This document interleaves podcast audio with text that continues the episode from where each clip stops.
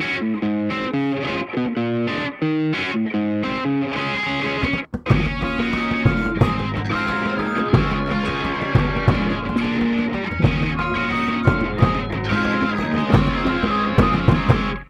Hello and welcome to the third ever episode of Ted Quarters, the podcast. I am off to a terrible job of publishing these regularly, but I hope I have a good show coming up today. I have Kyle Boddy from Driveline Baseball talking about pitching, and Mark Canha of the Oakland A's talking about food a little bit later on. This episode was delayed because I spent the bulk of the last two weeks covering spring training in Phoenix, Arizona, and I want to talk about that for a minute. I love covering spring training in Phoenix, Arizona.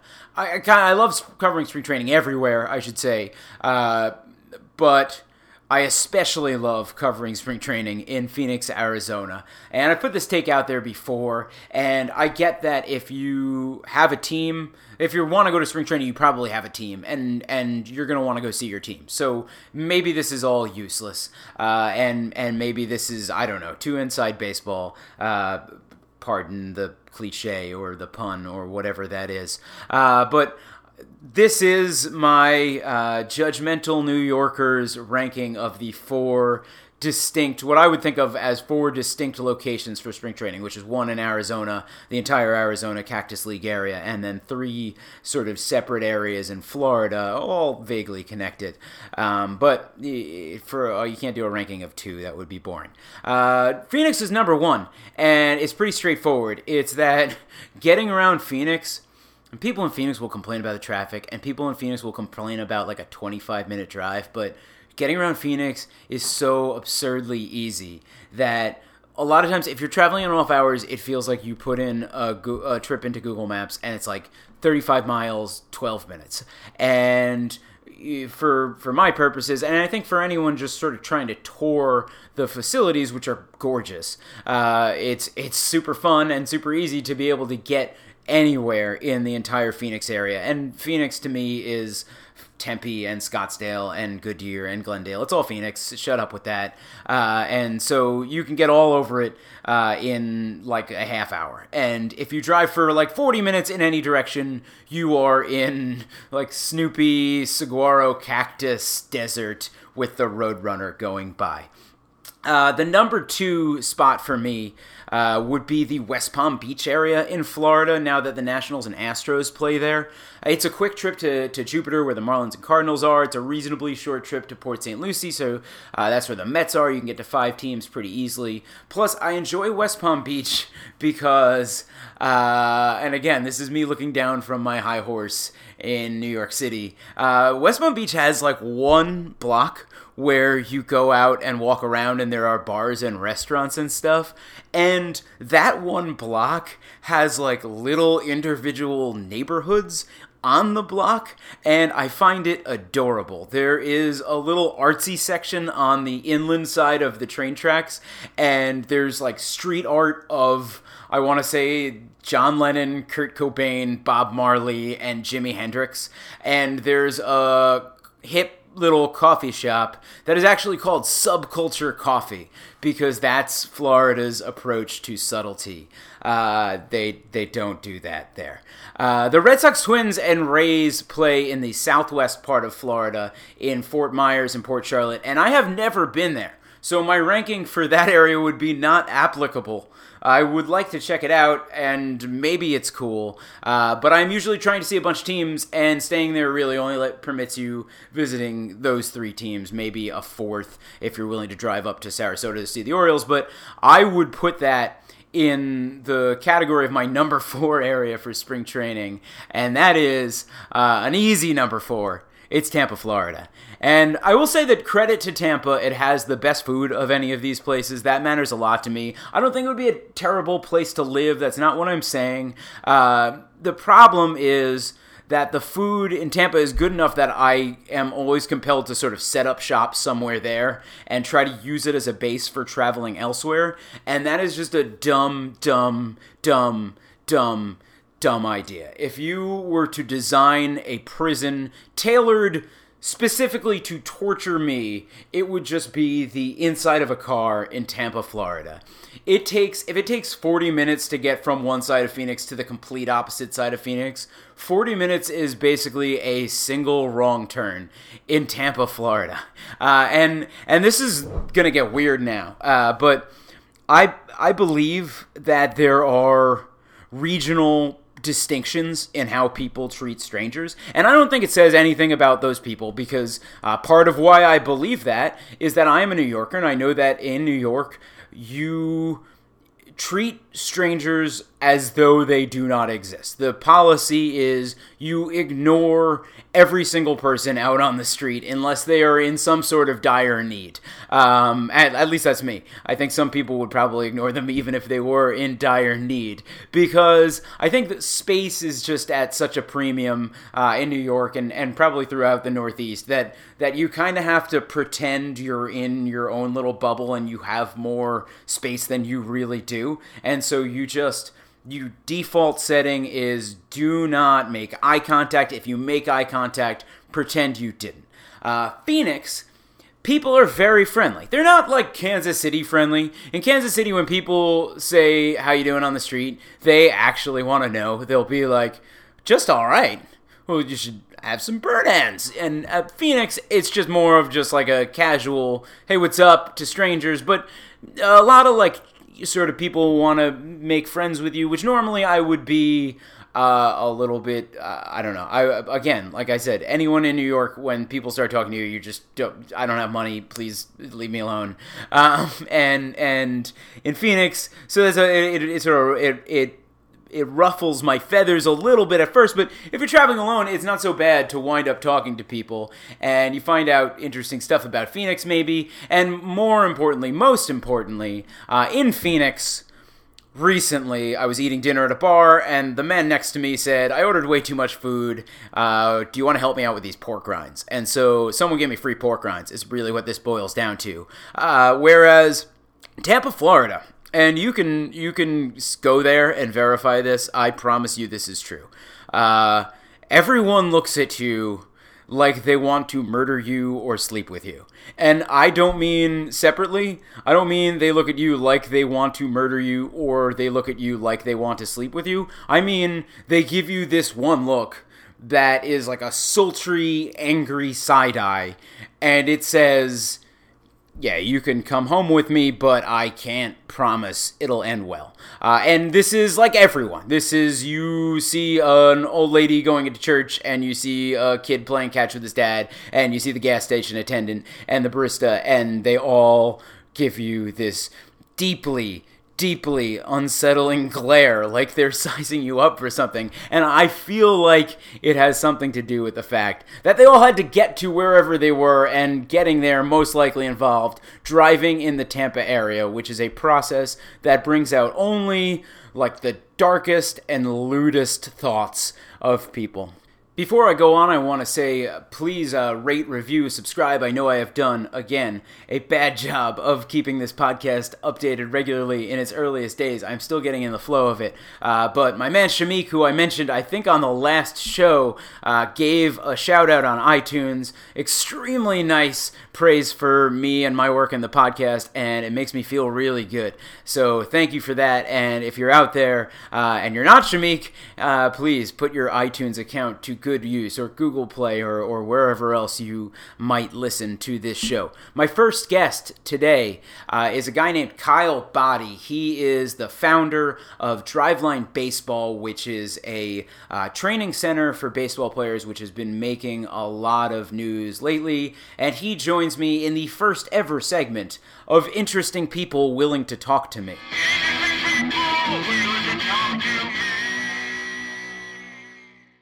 So, Kyle, thanks for coming on the show. Tell me what it is you do. Uh, pretty much the tagline is, you know, data-driven baseball stuff. Uh, the reality is we want to be the money ball of player development, essentially.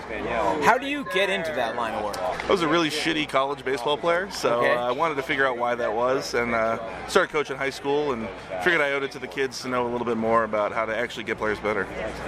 Uh, and how how did you start learning? Um, I was a nerd in college, economics and computer science. So I just took a pretty just um, like read all the research journals and stuff about it. Tried to figure out if there were any answers in previous scientific workload, and uh, it wasn't that much, honestly. And so the first thing you're trying to, to approach was just velocity. Was it just trying to get guys throwing harder or trying to prevent injuries? Yeah, yeah the first one was prevent injuries. Yeah, we had so mostly rehab cases, uh, but then through that we kind of got into performance training and velocity development. Second, yeah. And how did you start uh, how did you get from coaching high school and trying to help, high school kids to now you're just saying you have a roster of what 15 major leaguers who come to you? Yeah, about 15 big leaguers and about 150 minor leaguers, uh, and it's about um, really just a couple kids in high school ended up doing well in college. Um, had a blog on the SB Nation network, which when, when it was new, which was nice, and gained some exposure through that. And then guys like Trevor Bauer and Caleb Cotham and Ryan Buchter took chances, um, and then those guys got a lot better. Two of them made the big leagues, and then Trevor obviously also has been in the big leagues for a while. And then you become an overnight success in eight years, essentially that way. Trevor is kind of, uh, at least uh, probably the name most closely associated with, with Driveline. Uh, how did you hook up with him in the first place, and, and what did it what is it about him that stands out? Yeah, in uh, 2012, I gave a speech in Houston, presentation on just how we went about training players, and uh, was at a coaches conference. He happened to be there, and it was a lot different than all the other speakers. And so he came up to me, asked if I could fix his uh, high-speed cameras. I was able to do that. Four months later, he had like a 7 ERA in AAA and was just throwing 88. He decided to give me a call and we talked. And that off season, he trained with me. And uh, 2014 spring training, he was throwing 97 and 99. Um, so if it was, uh, and he wasn't shy about telling people, you know, what he thought about he me. wasn't? No, it's weird. Yeah, you know, we're very similar in that regard. uh, so, so one of the things you recently said, uh, I saw you tweet about Trevor online, is that compared to most of the athletes you've tested, uh, he's not naturally gifted. Yep. How do you get from not because uh, some people might take that as a not.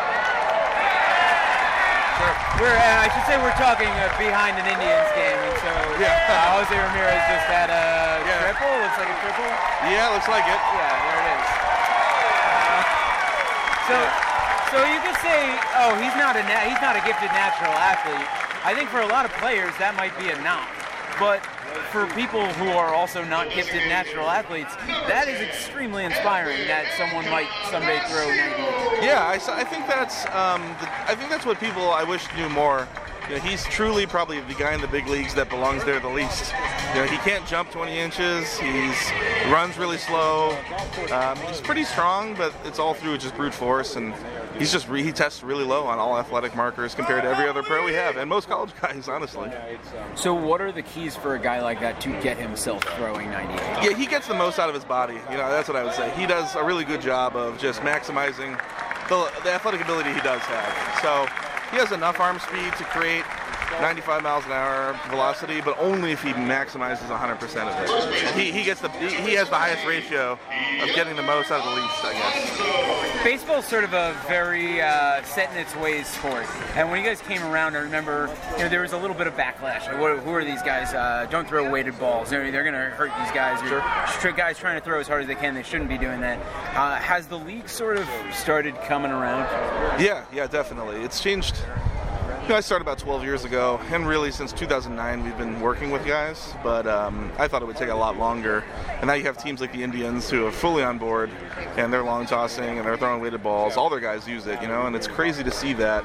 Um, so of course it's a copycat sport. They do it.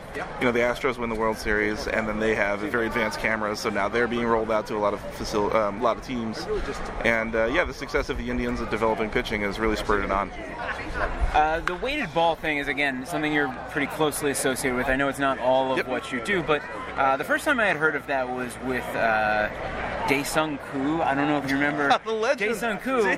He oh hit a triple goodness. off Randy Johnson, and he yes. was carrying a weighted ball in yeah. his pocket. With remember, his jacket on. Yeah, yes. with his jacket on. Um, While smoking darts between innings, probably. um, and I remember, I remember that the uh, even at the time there was like a, a, like, oh, this is just something that Japanese pitchers do. Uh, this is not something that, or uh, he was Korean. He was Korean, yeah. yeah, yeah. Something Korean and Japanese pitchers yep. did. Um, and I know Aroldis Chapman does it yep. as well, but uh, it seems like it makes so much sense that throwing a weighted ball would help you throw a lighter ball. Why do you think there was resistance to that? I don't know. It's weird because when we work with teams, we'll talk to coaches that have played in the 70s and maybe early 80s, and they're 60 some years old. And every single one of them says, "Oh yeah, everyone, uh, everyone did this back in the day." You know, so it, it really just went away at some point. Yeah, I think it was really the '90s and the pitch count era, the Mark Prior pitch count era, where everyone thought less is more and really we've obviously seen that to be um, not the case. And so I think it was that really weird time period in the 1990s to early 2000s, like the baseball prospectus era, the Mark Prior era, where we thought we could like quantify a lot of that stuff, and uh, really backfired in a lot of ways.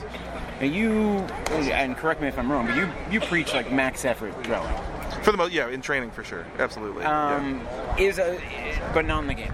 Um, not. It depends on the person. You know, a guy like Syndergaard, it probably doesn't make the most sense for him to be all out all the time. Um, guys who have like really naturally gifted profiles, you know, they're they're just creating a huge amount of stress. So I agree with uh, like Dr. Fleisig when he says, like Noah Syndergaard and like highly gifted athletes should probably back off. But for guys like Trevor, it's just he's not going to have the command he needs, and he's not going to throw well unless he is always max effort. And his stress levels are so much lower than a guy like Syndergaard, where he can do that. So it just depends on the athlete, I'd say. You mentioned Dr. Fleisig, who works with, with James Andrews in Birmingham. Uh, obviously, they're coming at it from sort of the medical side of things. You're more coming at it from the, the training side of things. Do you work with doctors at all, or, or kinesiologists, people like that, to, to make sure you're what you're doing is not going to get the guys hurt? Yeah, yeah, we have a great uh, kind of a board of advisors in a sense, where we have people like uh, Dr. Vince Santoro and a bunch of other doctors who are um, really auditing a lot of our work. We have kinesiologists on our staff. Uh, we have a full-time doctor of physical therapy who works for us and uh, it's a really great sounding board, um, and we get a lot of pushback, which is good. We want to have open debate, um, and it's been it's been a really good it's been really good for us. And people like Dr. Fleisig, we talk all the time. And we also have very similar equipment to Dr. Fleisig. We have the similar. We he and I are the only two people that have PITCHf/x installations indoors, and we also both have a biomechanics lab where we screen our pitchers. So we often use many of the same tools, uh, just to maybe accomplish two different things. Uh, one of the things I was talking to uh, Adam Ottavino, who was the guy you worked with this, this off season, he was talking a little bit about pitch design, and that is to I've never pitched in my life, but it's a totally foreign concept to me. What is that? What does that mean? Yeah, so Ottavino's big thing is his, his velocity is plenty good. Um, for him, he just needed to dial in his commands and get a more credible second or third pitch, depending on how you want to see it, um, that hitters would swing at. Because his swinging strike rate at his slider is uh, league lowest because no one can hit it. And he wanted to have a more credible pitch that was similar in between his fastball and his slider, essentially. Um, and so he developed a cutter and he did that through the aid of uh, like Edgertronic cameras and, and technology that we have, but also Adam has too. But he just wanted some expertise on um, some guidance. And so we had a great relationship with him uh, doing that, both at our facility and uh, remotely. So if a guy says, "I want to, I want a cutter," what is the first step? What, what do you look at? Yeah, we take all the footage of him. Uh, we'll pull up all of his PITCHf/x data and Statcast data if he's pitched in the big leagues. Um, Adam wanted to develop a cutter. Trevor wanted to develop a slider this offseason. So we'll pull up all of their PITCHf/x data, uh, see uh, where they're at, and then what we think fits best in between those metrics based on our data science team and our sabermetricians that work at Driveline. Um, and then in discussions with them, we'll come up to a conclusion, and then we'll take video of them and say like, okay, here's where we're at, and then we'll review it on our PITCHf/x system and our Rapsodo system, and say how far away are we, you know, from our first attempt, and then we'll just keep continue making iterative progress every single day uh, as they work on their feel, see the video and the data, and hopefully after three months, you know, they've, they've uh, achieved their goal. And so a lot of that for the pitcher is uh, like almost trial and error, just working on grips and releases and things like that. Yeah, exactly. And then what really connects it is a lot of them, even for a guy like Trevor, um, the data is not that useful because all it's doing is describing what's happening. What they'll need is something like a camera that's a really high-speed camera that can really capture the release where their fingers are, uh, because then that bridges the feel to the data. And so Adam has a camera and so we have one as well, and Trevor has one. We were actually three of the first people to, to acquire them, and now more of the MLB teams are purchasing these really high quality cameras. This offseason, you got probably your highest profile new client. Uh, or I guess not yeah. this off season, but right. Uh, and and Ottavino I just mentioned really sure. broke broke the news on Instagram he did, yeah. that Tim Lincecum was working with you guys. Yeah. Uh, how did you how did you hook up with him? Yeah, so as a the Ottavino and Tim are good friends. They play together in the Cape Cod League, which mm-hmm. is kind of how that ended up. Um, going out. So, Tim, I've had his number for several years. Uh, I haven't reached out because I'm sure there's a ton of people who were. And then Tim Everyone kind of wants a piece of Tim. Exactly, yeah. yeah. And he's a local kid, so that was a big part. Um, but then he reached out and uh, he had purchased a bunch of the equipment um, through his agent. And he said, you know, if I'm going to do this, I really want the best guidance. And so Tim started coming in three days a week, and then four, and then five, and then until he basically was there every day. He was there seven days a week for two straight months, uh, all on his own accord, honestly. And uh, he was an incredible worker. It was really fun to work with him. Yeah, he was a guy whose mechanics were sort of in focus. Uh, I mean, really long before you came around, right? It was like such a different type of delivery. Did you learn anything from working with him, like about you know, how he succeeds? Yeah, so I was lucky enough to move to Seattle uh, his junior year of college. So I got to watch him pitch in college and then all the, the, entire saga of the whole thing. And so I'd been a little bit familiar with how he had gone about his business. And so with Tim, it wasn't trying to reteach him his mechanics. You know, he's so finely tuned. We just had to get his body in a situation where he could do 90% of what he did with the Giants at the top of his career. Um, the hip surgeries and stuff have left him pretty immobile. So how could we fix that? And that was actually most of the work we did. Very little weighted ball work with Tim. We wound up looking yoked. He did. He did. Yeah. Yeah. He came in pretty big. He was 206 when he came in and uh, cut down significantly. He was lifting before he came to us, um, so he was really strong, just a little overweight. And then you know his natural body is not naturally 200, so when he cut weight, he looked pretty good. Yeah. And I guess the last question, and, and I know you normally work with extremely talented uh, professional athletes or future professional athletes, but for a weekend warrior with a noodle arm. Yep. Uh, what is there that he or I could do to throw a little harder? Yeah, I feel very acute. I feel I feel very attacked right now. I feel like I still pitch in adult league, so you know I, I no, like. I, I, play as well. That's perfect. There we go. Perfect. Yeah. So it's for us and the listeners out there. Um, I, really getting like plyo balls and doing band work three days a week, uh, two to five minutes a day. You know, none of us are actually going to do a huge amount, but uh, I think for the adult league is just getting some consistent work in three to four days a week for like three minutes. Honestly, just keeping the arm going is a huge is a huge factor. And so uh, heavy ball work and band stuff. That's it. Really, that's all you got to do. So if I get myself a heavy ball, throw it against the wall a few times a week, I will throw better than I do now. Absolutely, 100%. Yeah, all right. Definitely. Well, that's perfect. Thank you so much. Yeah, you bet. You bet, Ted. Thanks for having me out.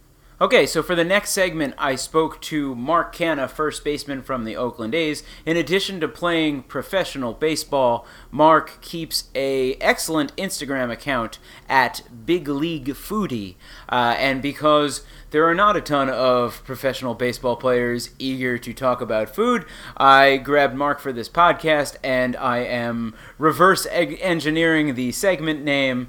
I am going to call this People in the sports world talk about food. People in the sports world talk about food. Uh, so I guess uh, first things first is uh, where's a good place to eat in Mesa, Arizona? in Mesa? Or anywhere near here? Yeah. Uh, I don't know about Mesa, but um, my most recent trip was to uh, was on my birthday like a month ago uh, to this place called the Farm at South Mountain. Mm-hmm. That's really good. It's uh, it's like farm to table. The restaurant's actually on a farm, and they they do all farm to table, and it's like you know a lot of seasonal, fresh ingredients and upscale, and it's it's really nice. When you're playing and, and trying to get out and find good food, what do you do? What how what do you how do you look places up? How do you find places out? Um, just uh, go on the internet. It's a lot of googling, and uh, I have a couple like sources, like whether it's word of mouth or you know on Twitter, like Food and Wine and all these magazines like come out with like top 100 restaurants. Um, there's a there's a site and a Instagram page called With the Locals that I really like. It's kind of like a little hipsterish, and that usually usually like puts on there the type of places that I that I like to go to and um, yeah, I mean, it's just wherever. Um, my wife's just as into it as I am. Nice. So uh, a lot of times she'll text me, you know, that, oh, you got to go here when I'm we're on the plane, and and I'll get into a city and I'll just, you know, she does the research too for me.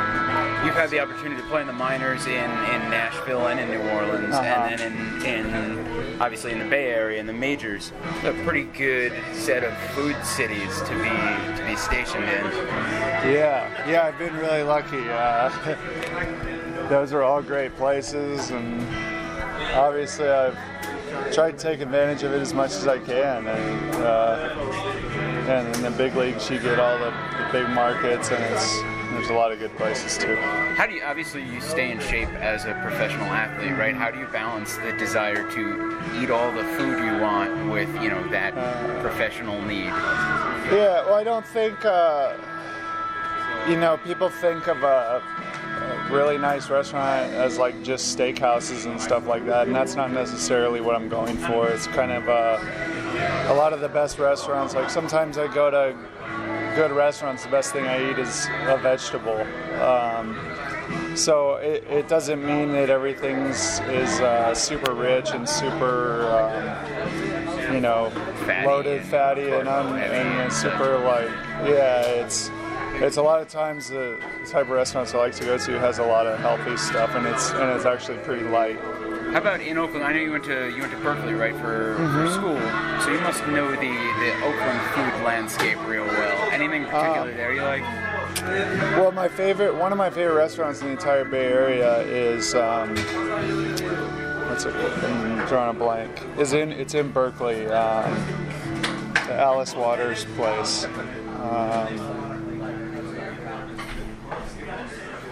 has a French name. Okay. Uh, wait, Sure, I could look it up. why am I drawing a blank on this?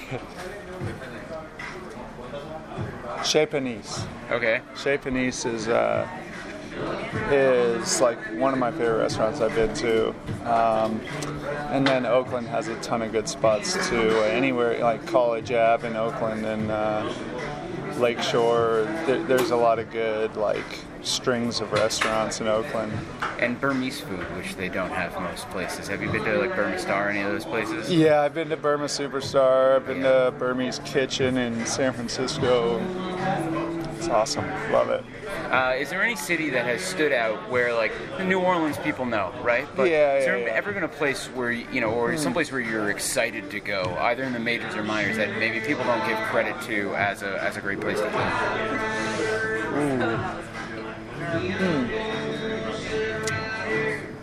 Um, I don't know about that one.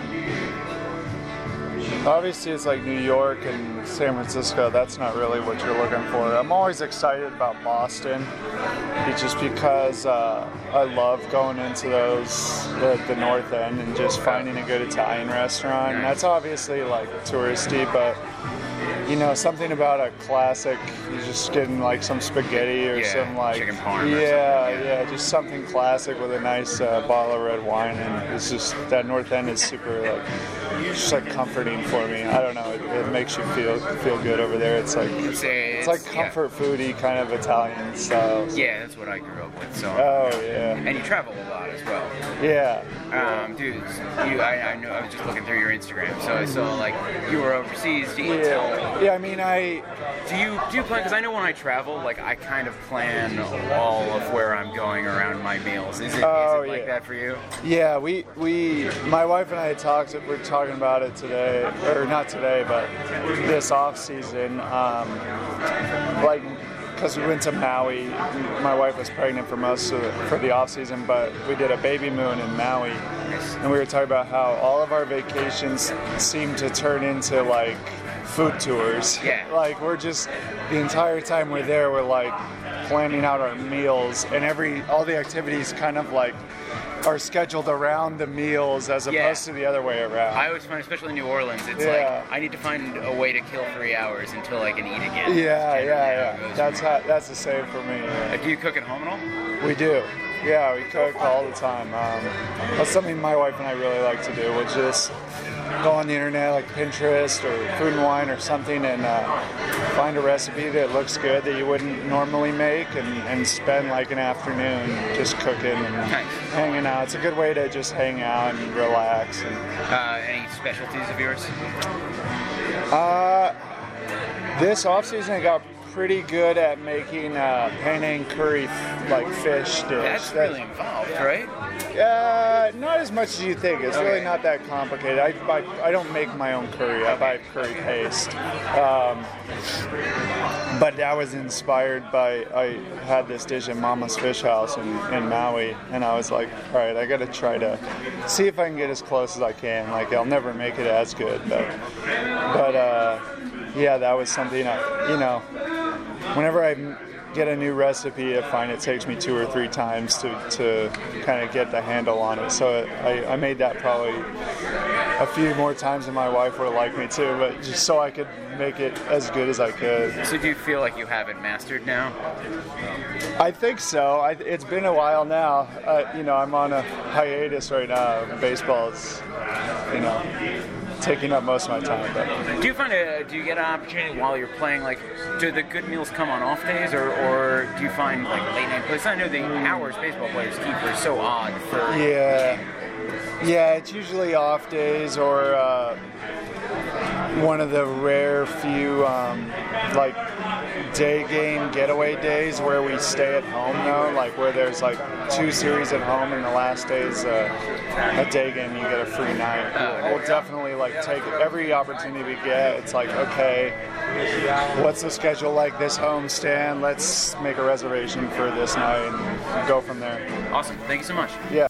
All right, that's the show. Thank you so much for listening. Again, uh, if you're enjoying this, please rate, review, subscribe on all uh, podcast platforms. Hope to have another show coming up soon. Peace out.